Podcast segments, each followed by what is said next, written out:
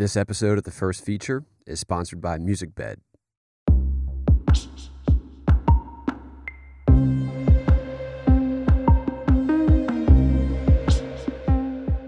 Welcome to The First Feature, a No Film School podcast. My name is Ryan Koo. I'm the founder of No Film School, and my first feature is titled Amateur.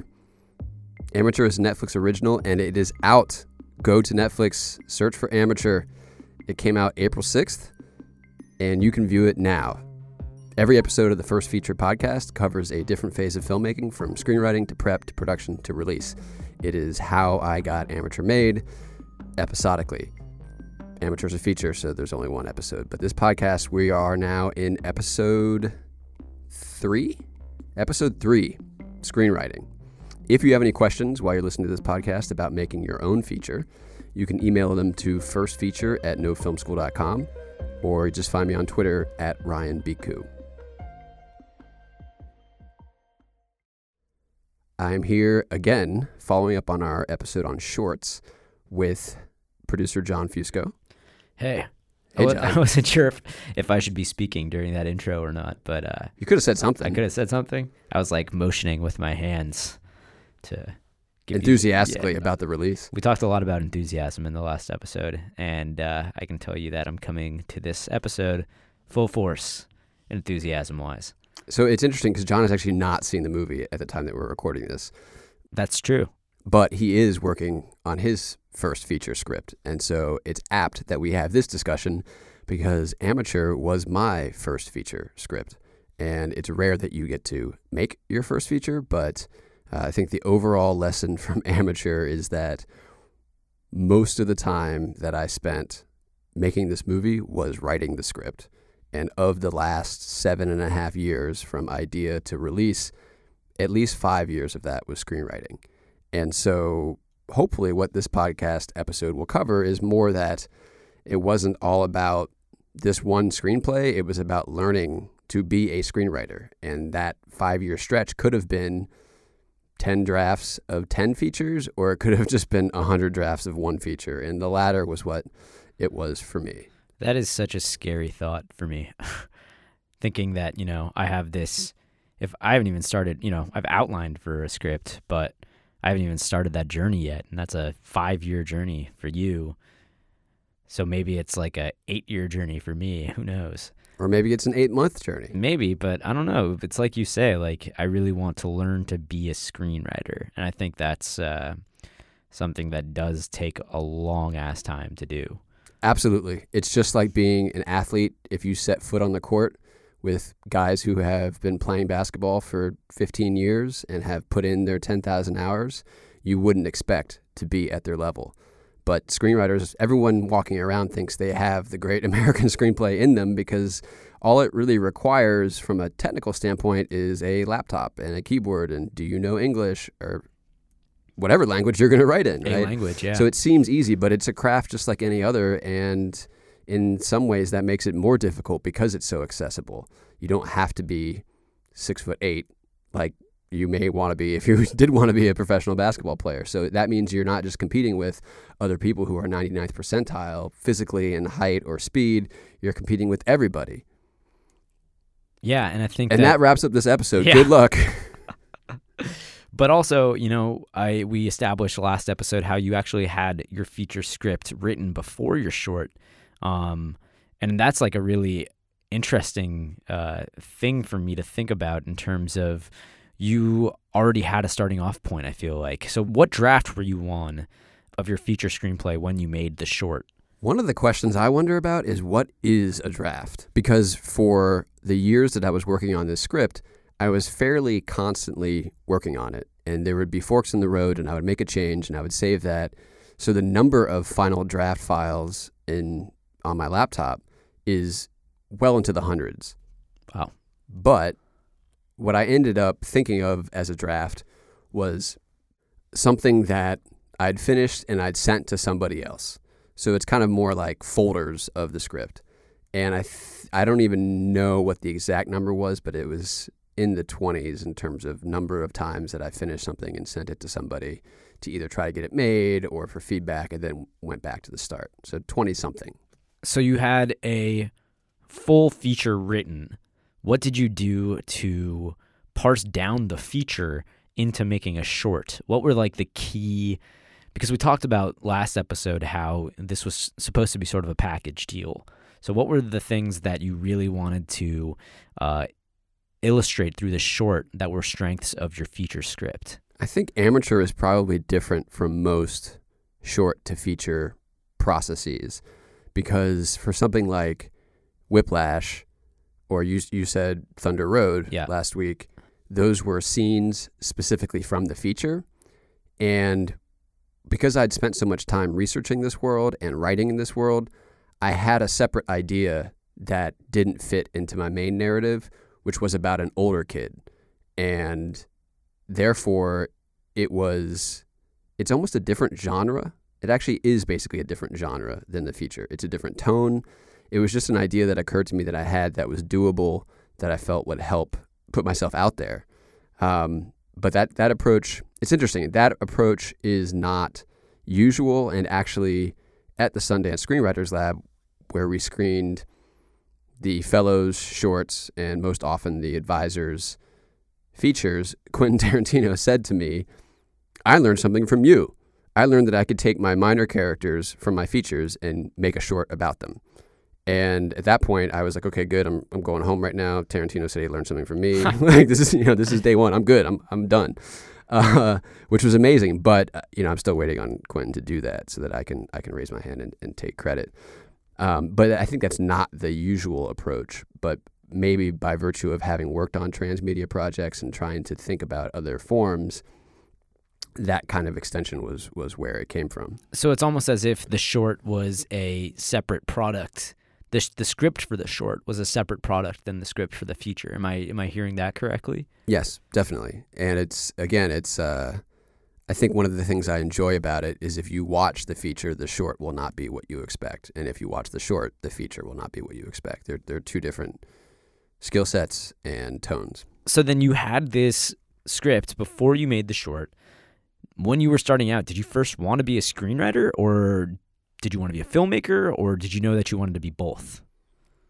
I, I think of myself as a director-writer, not a writer-director. Directing is the thing that comes more naturally to me.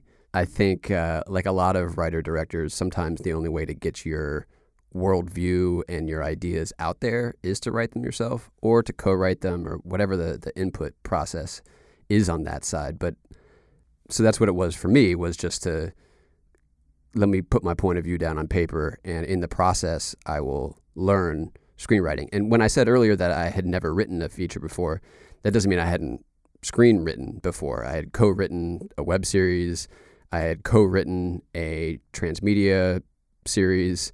And so these are lots of time spent writing, but this was the first solo feature film screenplay that I'd ever undertaken. So what was the difference there between the co-writing these transmedia projects and actually sitting down and writing the feature yourself?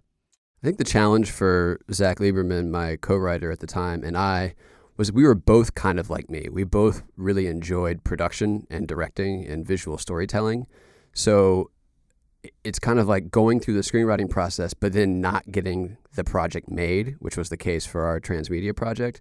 It was kind of like you're enduring the loss without getting to the win. You know, it's like if you were on a, a team, everyone's going to go through the the hard hardship, but then you also have these upsides and these celebrations to, to offset it.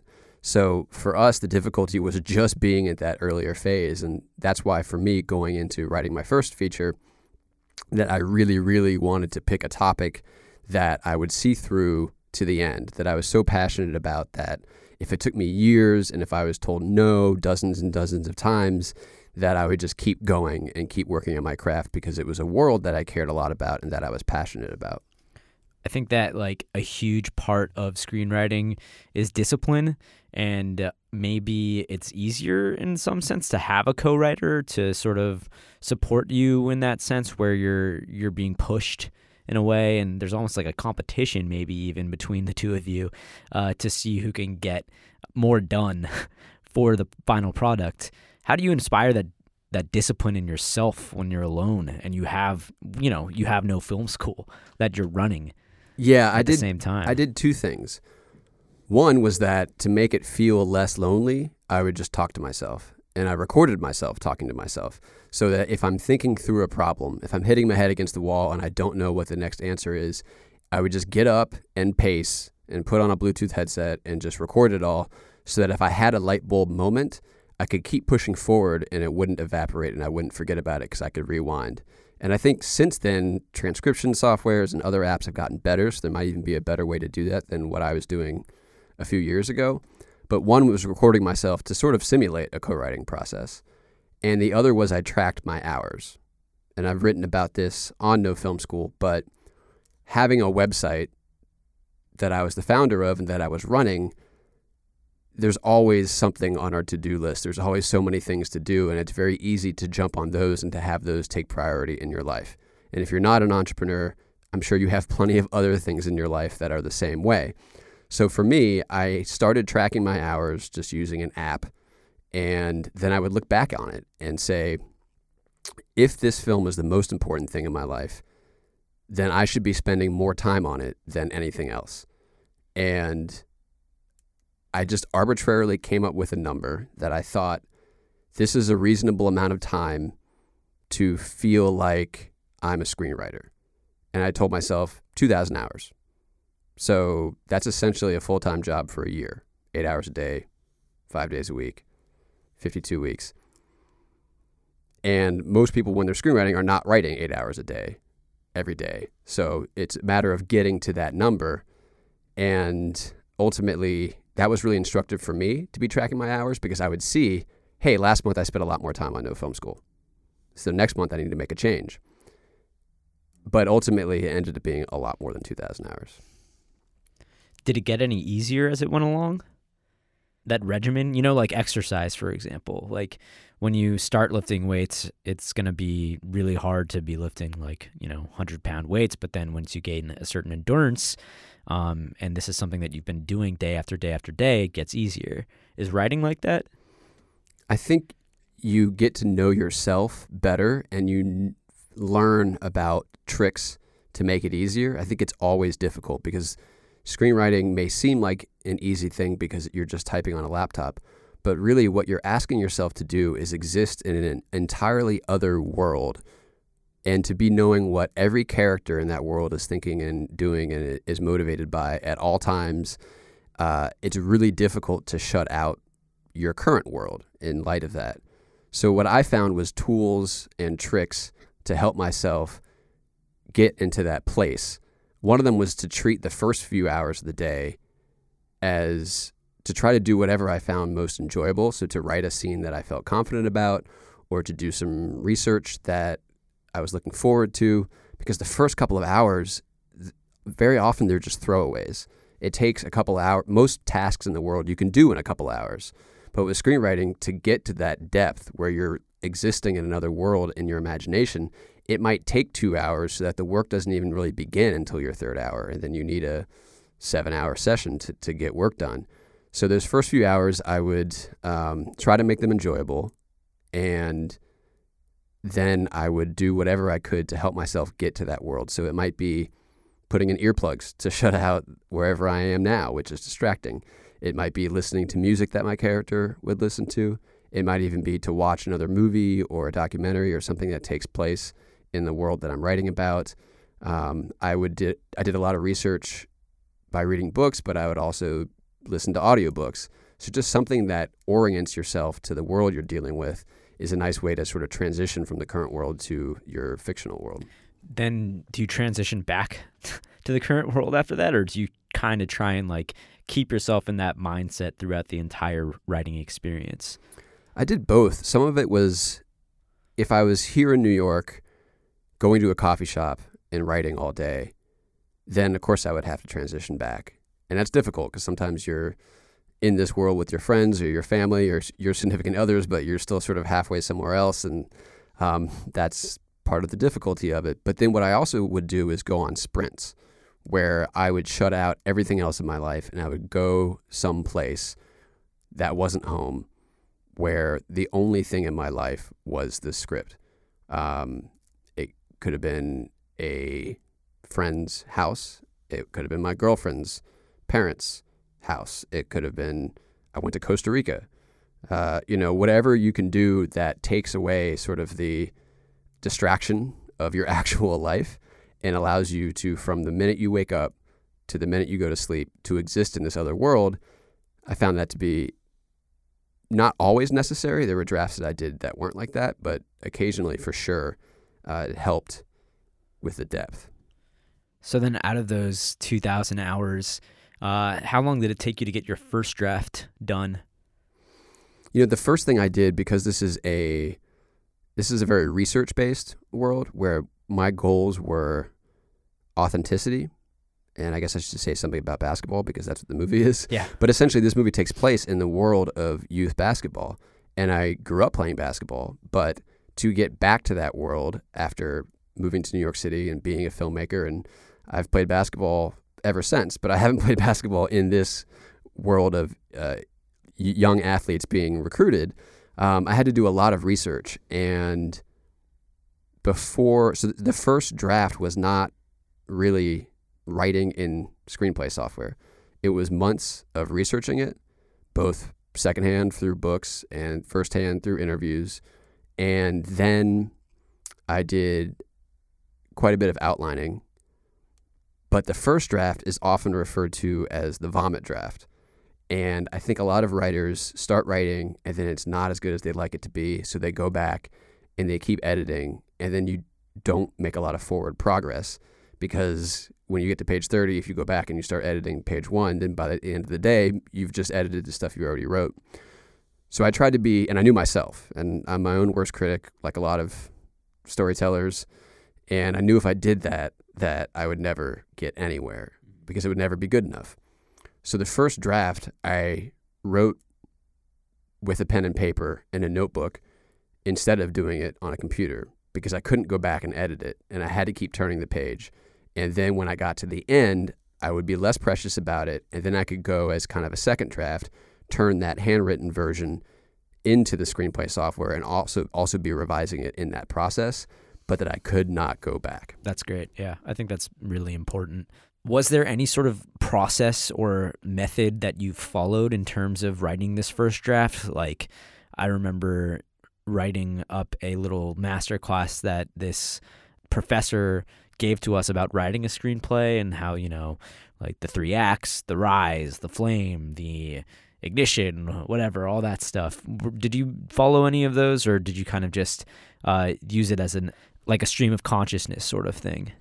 I'm a big fan in, of outlining, and not, you know, some people say they're pantsers. They just go by the seat of their pants and write, and some amazing screenwriters have done that. Like Charlie Kaufman has said that he, that he does that.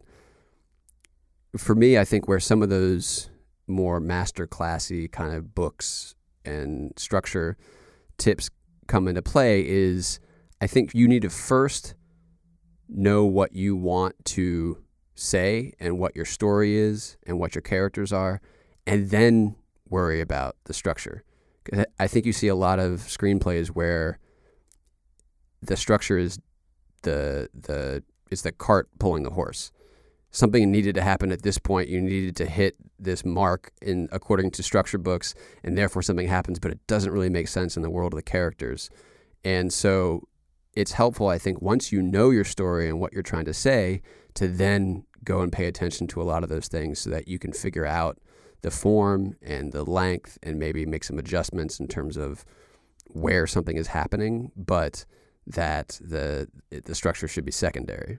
And then, so all that information comes in the outlining process, would you say? For, for you, like, what was that outline? What did that outline look like? I think a lot of the outlining was after... was between drafts. Okay. So you do a draft, and then I would send it to somebody. I would get feedback. We can talk more about what you do when you finish a draft. But then when I would go back into the next draft, I wanted to be really clear about what my objectives were and to do more research if necessary, which was often necessary. And I would say that of the however many thousands of hours it ended up being, again, it was way more than two thousand, uh, it, fifty percent of that at least was not in screenwriting software. It was researching and outlining and just really trying to break your story so that when you go into the software and you're getting more granular and you know and you're focusing on dialogue and what the, the, the change in the scene is and what everyone's motivation is, that you know where that scene is ending and where the next scene is beginning, and you have your map of where you're trying to go with it. Yeah, so that outline contains sort of all the relevant information for the characters, including their motivations, uh, including, I guess, like their background. Is that what you use the outline for? Like, what does physically, what does, if I were to look at a page of your outline, what would I see on that page? So I ended up using a piece of software called Workflowy, and it's essentially just a sort of flexible bulleted list, which allows you to expand and collapse various levels. It's um, I tried a lot of different software tools, and outlining was actually one of the biggest challenges for me in that regards, because there's some screenplay softwares that have outlining tools built in. There are times where I would do index cards, but then you travel somewhere and your index cards are at home on your wall and they're not they're not with you, and it's it takes more work to reorganize them. Um, so really, if the outline to me is really the beats of the story. And often that is what changes in every scene. Mm-hmm. You go in thinking this is going to happen, but that happens. And but is such a powerful word, because if nothing changes in the scene, it doesn't go from positive to negative or negative to positive, and there's not a twist or anything, then you get into the, the realm of just and then, and then, and then. And it's not involving for the audience. And, um, you know, that that's something that I always made sure to keep in the outline, was what the change is. So you identify the change in the outline that uh, sort of drives the plot forward in a way, would you say? It, dri- it drives the plot, but it's often a character thing okay. as well, because this is a single character movie. So you have to be very cognizant of how he's feeling and why, and how that affects his motivations. Uh, plot without character can get really... Um, if you ever watched a movie and you just check out, a lot of times it's because it's becoming plot driven, but you're not connecting with the characters. So the outline can also really focus on, on them and their motivations, as opposed to just mm. this happens or this explodes or, you know, anything that doesn't concern them.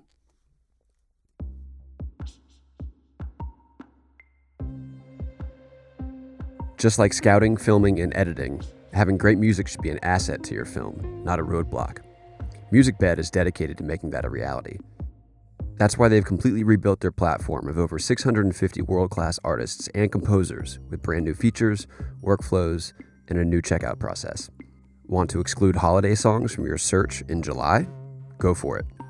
Need a folk song that has a guitar but no banjos at one hundred twenty beats per minute? No problem. With advanced search features like include, exclude, beats per minute, key, song build, and more, finding the perfect song has never been easier or faster. Get twenty percent off your next on-site license with coupon code first feature twenty. Learn more at musicbed dot com slash new.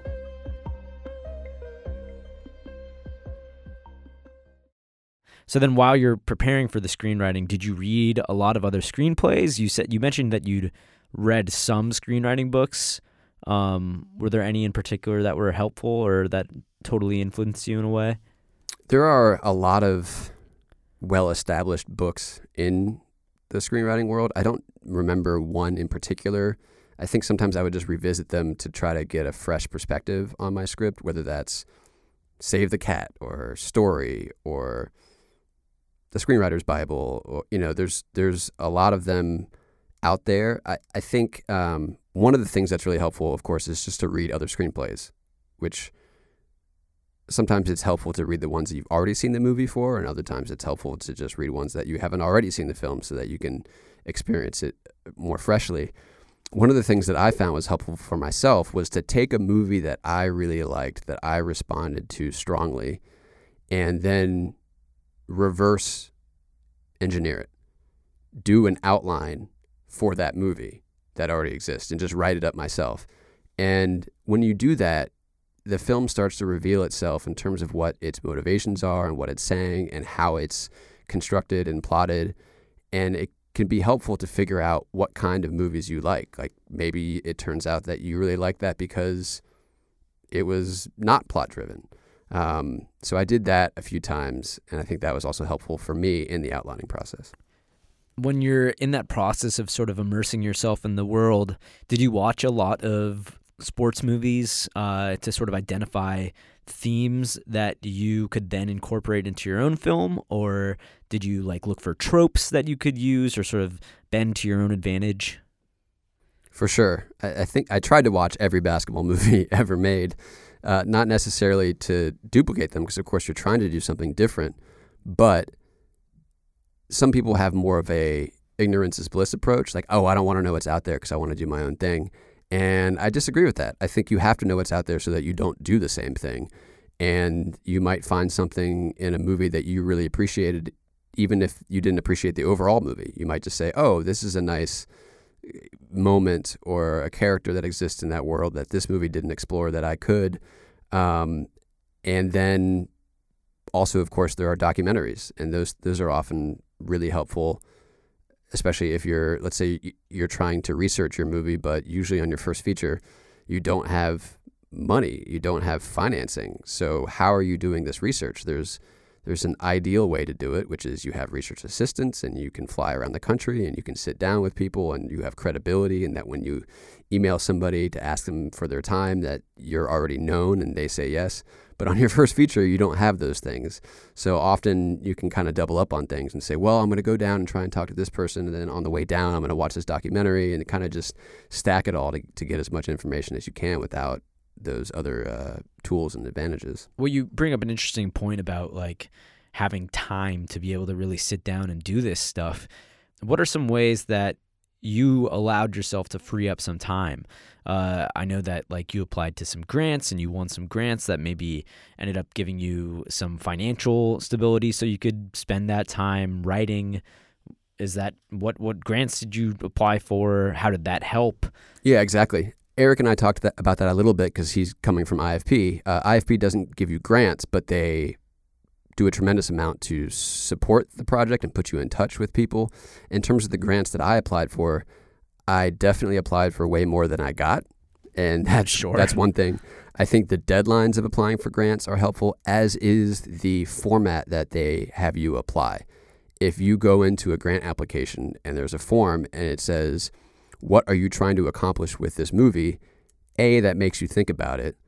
And B, if it says, what are you trying to accomplish with this movie in one hundred fifty words, then it makes you think about it in a very succinct way. And to have to sort of constantly be revisiting those basic motivations throughout the course of the film, they may change over time, but it also keeps you on track both with the deadlines and with the fact that you have to explain and defend and, uh, you know, be your own project's um best advertiser in a way, to be putting your best foot forward. Um, so I did the grants that I got. I got a grant from the Tribeca Film Institute here in New York, and we talked about it last time. I ended up using that grant to make the short, which was instrumental in making the feature. So that certainly paid its dividends. Uh, and then I got multiple grants from Sundance, and those definitely, definitely paid for some of those writing processes. Like I was talking about going on a sprint. Sometimes the writing grant pays you to go do research, or sometimes it just pays you, as you mentioned, to live. And in this case, if I'm going to go to a cabin and write somewhere, well, I'm locking myself in there, so there's not a lot of expense, but I might need to rent a car. I need to buy groceries. And, uh, you know, you might have lost wages from the job that you normally do. So those grants are incredibly important, not only from the financial standpoint, but also from the standpoint of having you define your project and what's important about it constantly. Did you get those Sundance grants uh, before you attended the lab or after you attended the lab? One was in conjunction with the lab, and then there was another after that was to continue developing the screenplay. Should we talk about Sundance Screenwriters Lab now, or? Let's do it. All right, let's, let's talk about it. I mean, we did a whole podcast about the Sundance Screenwriters Lab back in two thousand sixteen when we first launched the podcast, but you know, it's still sort of a mystery what exactly happens at these labs. Um, so I guess, first of all, what does a screenwriter lab do for the writer, uh, you know, regardless of the fact if it's as something as prestigious as Sundance or not?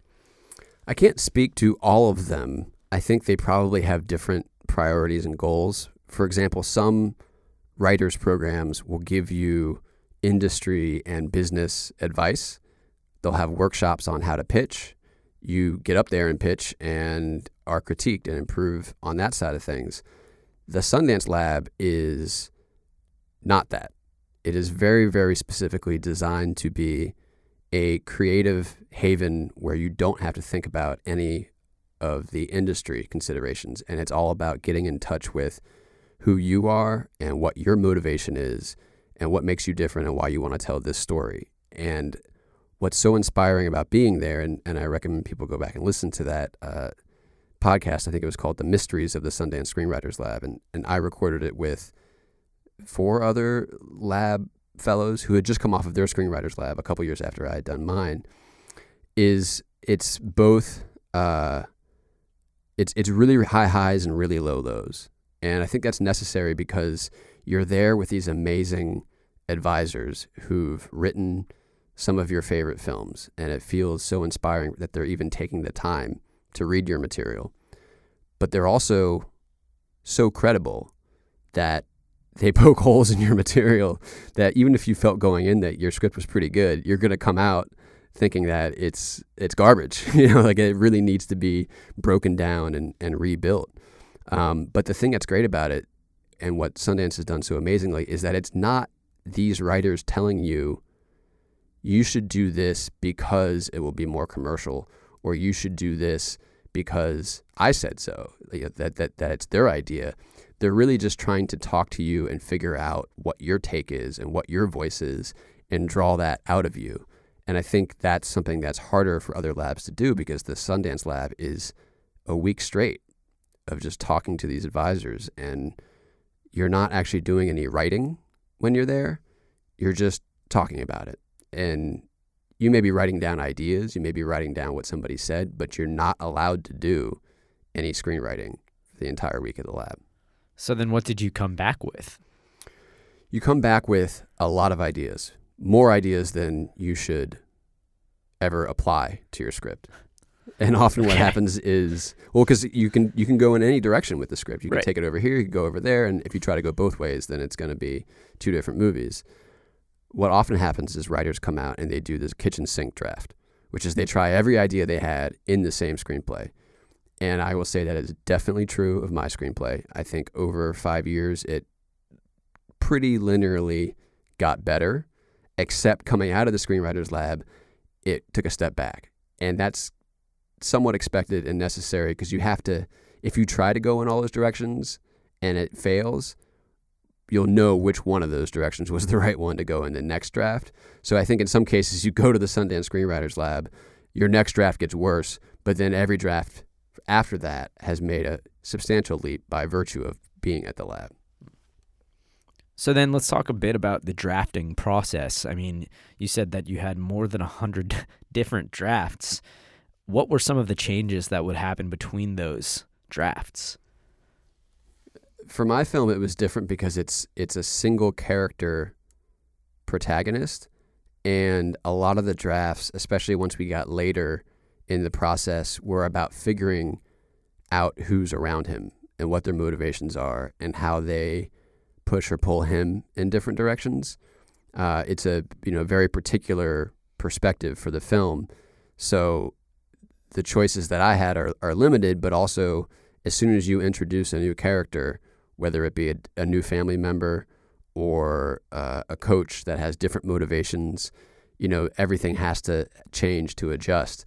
So that that may be not particularly instructive for everybody's screenplay, but for me, a lot of it was the people around him and how that affected his journey. So it's like you start with the protagonist story, and then you go back and you flesh out the secondary characters in a way that it actually ends up benefiting the fleshing out of the protagonist? For sure. And I think a lot of screenplays suffer from mine being no different, is that you spend so much time with your protagonist and caring about your protagonist that oftentimes the other characters aren't as well drawn and their motivations might not be as clear, and they might be not making decisions that benefit themselves, right? If you have antagonists, they always need to be the protagonist of their own world, and They need to be doing something that makes sense to them. And sometimes uh, you can get to a point where they need to do something because that's what gets your protagonist to where you want him or her to go.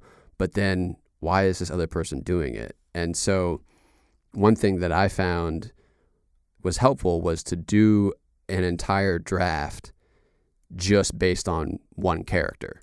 So this is going to be the character that I just look at, the character of the mother. And I'm going to go through the whole story and just look at it from her perspective and make sure everything she's doing makes sense and I understand why she's doing that, or the coach or the father, uh, to really hone in on them and give them the same depth and complexity that you've given your main character. So it seems like you're really focusing on character uh, within every one of these drafts and in your screenwriting progress or process in general. Are there any other viable ways to be focusing on drafting like this? Like if you do have a more plot heavy story, or if you're looking to make a blockbuster movie, I don't think like that's the same screenwriting process. You know what I mean? You know what? I think it is. And that's because the blockbuster film industry, the studios, no matter what side of the industry you're on, the industry is generally driven by casting. And casting is often character. If you want to get this big name actor, it has to be an attractive role for them to play. That's harder if you have no money. So it better be an even more complex, attractive role that they don't get in the studio films. But even on the big blockbusters, actors are, whatever their paycheck is, it's about who that character is and what their motivation is and what's interesting to them about playing this person. So I think it is really just a character-driven industry, um, even if that what interests them is that this person has superpowers and can do anything they want, and, and, and it comes with ten million dollars. I mean, I think maybe maybe uh, maybe it's a little bit different in some of the, the franchises now where, where the character is kind of already known and established, and it's and they're doing another version of it. But um, but yeah, it's really cast-driven, and that means that um, the actors that you want in your film are going to be drawn by the, the complexity and what's different and new, and therefore, even if you are thinking that your movie's really plot driven, they've got to be interesting roles for, for these actors to play. So then here's a here's a question that's a bit of a hardball. Are you ready for this? Did you do anything in your uh, screenplay while writing that uh, maybe didn't resonate with you, but you thought would be more commercially attractive for prospective fundraising or producing or distributing or casting in that sense? For sure. I mean, you're... You have to be clear about what your most important motivations are when making a movie. And for me, my most important motivation is getting this movie made. Totally. And you have to know where you won't take it and what your original objectives are. And I had a very clear purpose in making this movie. So I knew where I would draw the line and which opportunities would be off the table because of those things. But by virtue of pitching the screenplay for years and getting no's for years, I was, of course, motivated to make a change to get this movie made. Because no matter if I stuck to my guns and it just stayed in my drawer and never got made as a film, that would not have been me achieving my objectives. And you also just have to learn in the film industry what can and can't get made at what level. There's a, certainly a, a version of most movies where you could stick to your guns and go off with your friends on a micro budget and do whatever you want. But for me, I was trying to make a movie that had cinematic basketball and that had action. You know, there's just, those are essentially action sequences.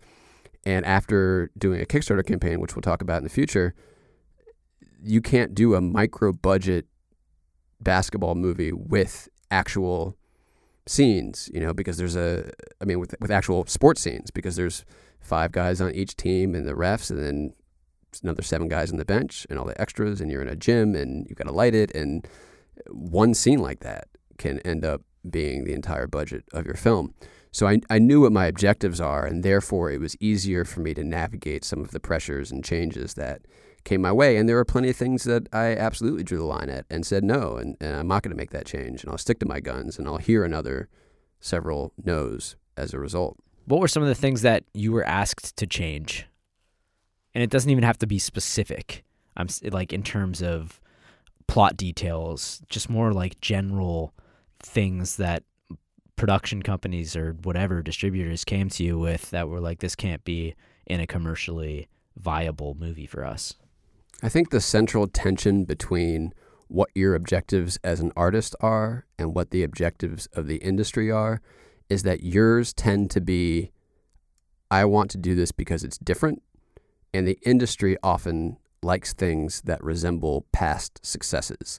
So for them, what they might like about your project is that it seems like it's been done before, but your central motivation might be to do the opposite of what's been done before.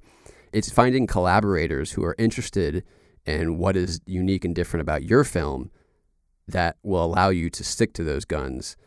A lot of times the pressures that you face are the ones who want you to make it more like X, you know, this past success, some movie that made a whole bunch of money. Well, it's interesting that you say that because, you know, we talked about getting yourself amped up for this world and immersing yourself in all these different influences and watching, you know, every basketball movie that has been made before. So you're almost doing that yourself in a way in the beginning of the process, right? You're like looking at movies that have been com- commercially viable and what you like about those movies, and then looking to see what you can, in a way, take from those movies and put your own twist on. So when you have a draft finished, what do you uh, look for in terms of feedback? Where do you look to? What do you want? Like, what was most helpful for you to move on to another draft? One is just sending it to other people and getting their honest take. And through that process, you'll find some people maybe aren't that helpful because they like it. It's the people who, who really can dig in and say what they did and didn't like about the new draft that you can kind of go back to draft after draft. And sometimes I would segment them too. I would send a draft to, to friends and other filmmakers and then not go back to them for a few more drafts. I mean, you don't want to exhaust people. But really, the process of finishing a draft, and yes, you can try to pitch it and get financing, but you also need to get it out of your head. And screenplays are just words on pages. They are not enjoyable to read on their own. They're the blueprint for the house. You actually want to be able to, to be as close as possible to building the house and experiencing it as a house that you can walk around in. So the best way to do that is to get actors and to do a reading, even if they're not great actors, even if they're just your friends, but to hear it out loud and to have people go to a reading of the screenplay. And if they're good actors, they'll be able to, to read and give some inflection and some interpretation of the character, and also occasionally make eye contact with the other actors, even though they're not off book and they're just reading the screenplay. And then you can see it much more closely to a film, I think. And that's a really helpful process just by virtue of that act itself. Um, in my case, Sundance put on a reading of the script with amazing actors in front of an audience. But there wasn't a Q and A after. Just the experience of watching it like that was helpful. I F P did one where there was, I think it was the first fifteen pages. And I did one in L A. I did multiple readings at my Brooklyn Filmmakers Collective, even with just ourselves reading it as different roles.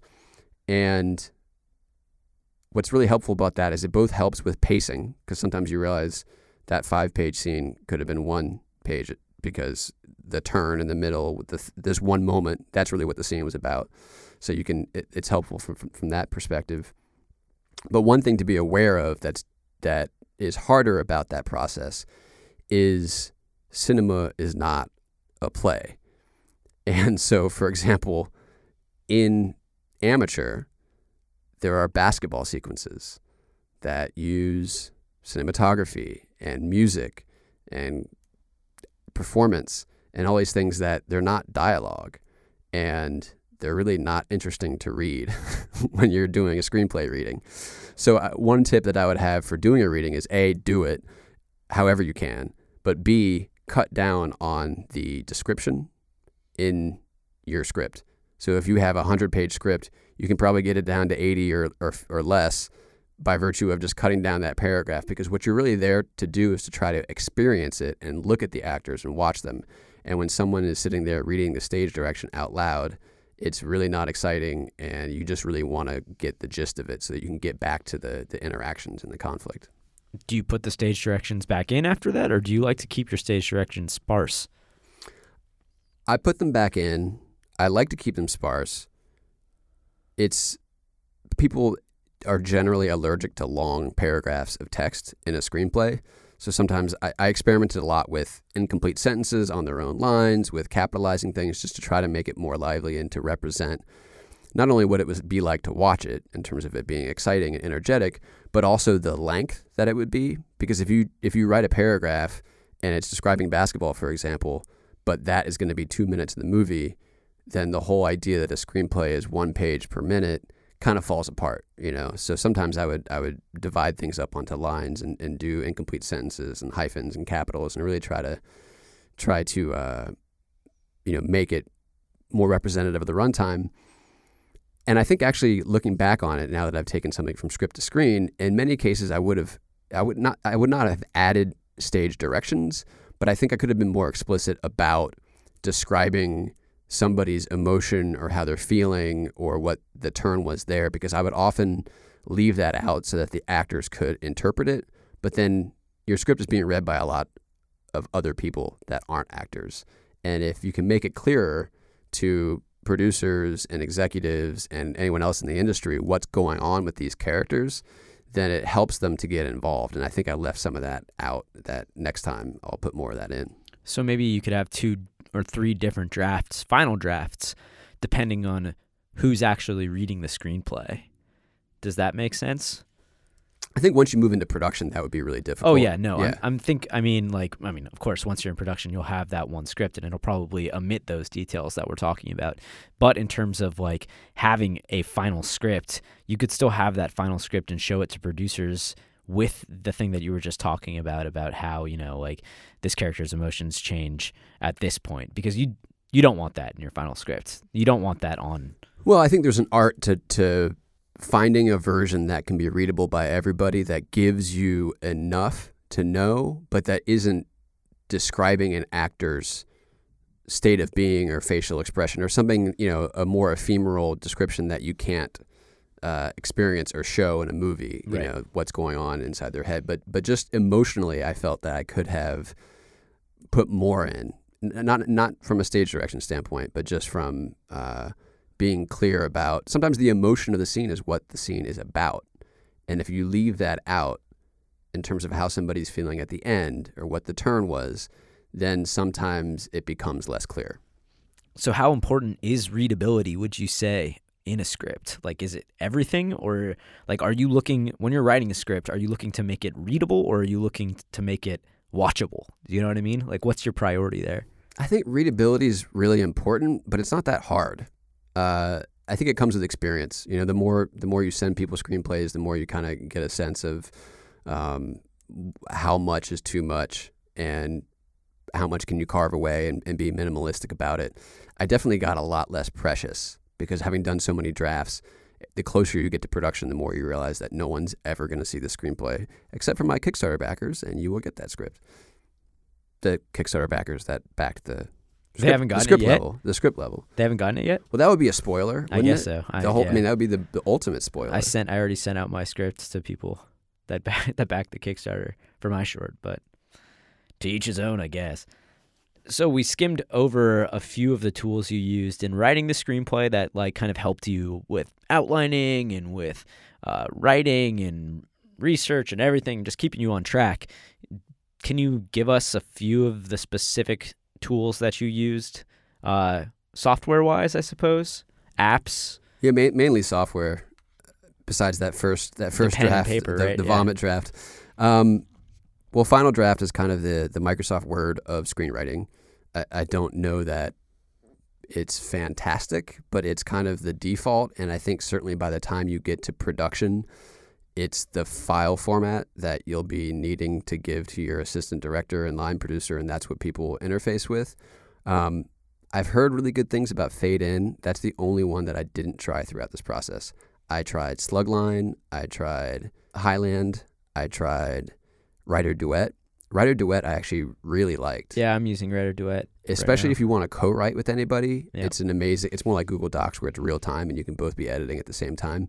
But it's also got a lot of other features that I missed in Final Draft. There's a way to just really quickly save your place in a script and bounce back to it. There's a way to have a version history for each line of dialogue. Hmm. So if you write a line and then you change it, but you might want to come back to an older version, or for example, if you're going to be going on to set and you don't know if this actor is going to say this line, it's going to, if it's going to play, and you want to have a, a history of other versions you can give them for this particular line, it's right there in the script.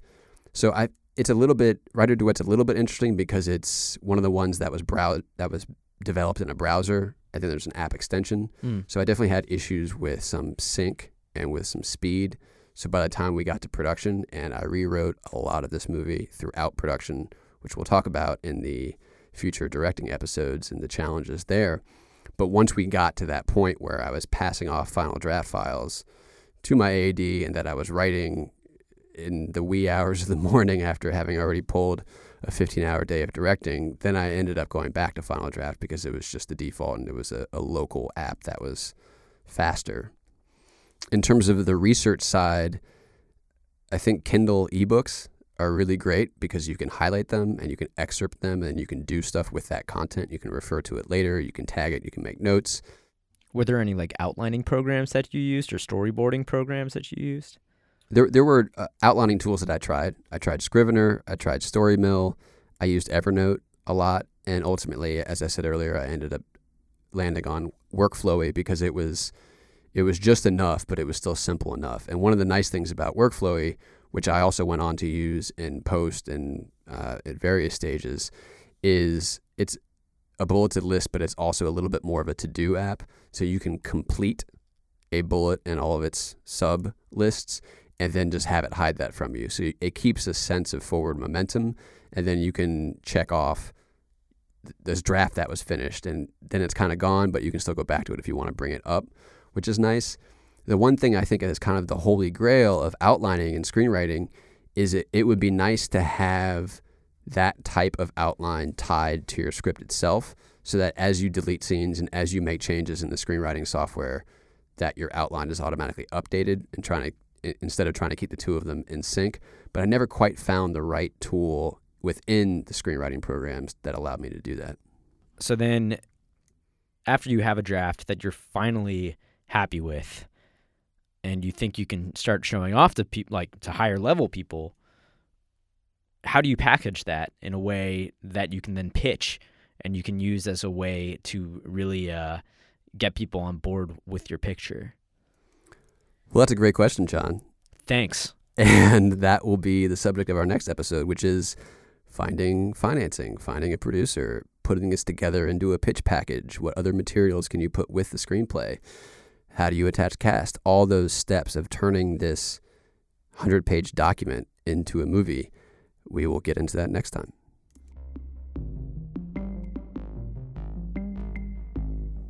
So if you haven't already watched Amateur, it's on Netflix. Or if you're a Kickstarter backer, check out your rewards. If you have a question about your own feature, we are at first feature at no film school dot com. I'm at Ryan B. Koo on Twitter. John. I'm at Jim underscore John underscore Jim. I haven't made a feature, but you could ask me your question if you'd like to. I'd respond. Like, what's going to be your first feature, Jim, John, Jim? Uh, who knows? I'm not telling. That's you, for another podcast. You can find all episodes of this at no film school dot com slash first feature. And we have lots of other podcasts. Indie Film Weekly every Thursday recaps everything you might need to know while you're busy working on films. And interview podcasts go up every Monday. This First Feature podcast is just a little side. A limited series. A limited series. Remember what I said about never saying this is a little anything? Let's. This is a big project. It actually is big because it's so long, each of these episodes. But as I said in the previous episode, if we really wanted to get into screenwriting, that would be yeah. way too many episodes and yes. way too much time. It's it's you not could, the most interesting thing to talk about. No. But you could do an entire series about it, probably, alone. Another yeah. limited series about just screenwriting. Of course. But we have other scripts to write. It's true. Instead. So let's get to it. Thanks for listening. See you next time.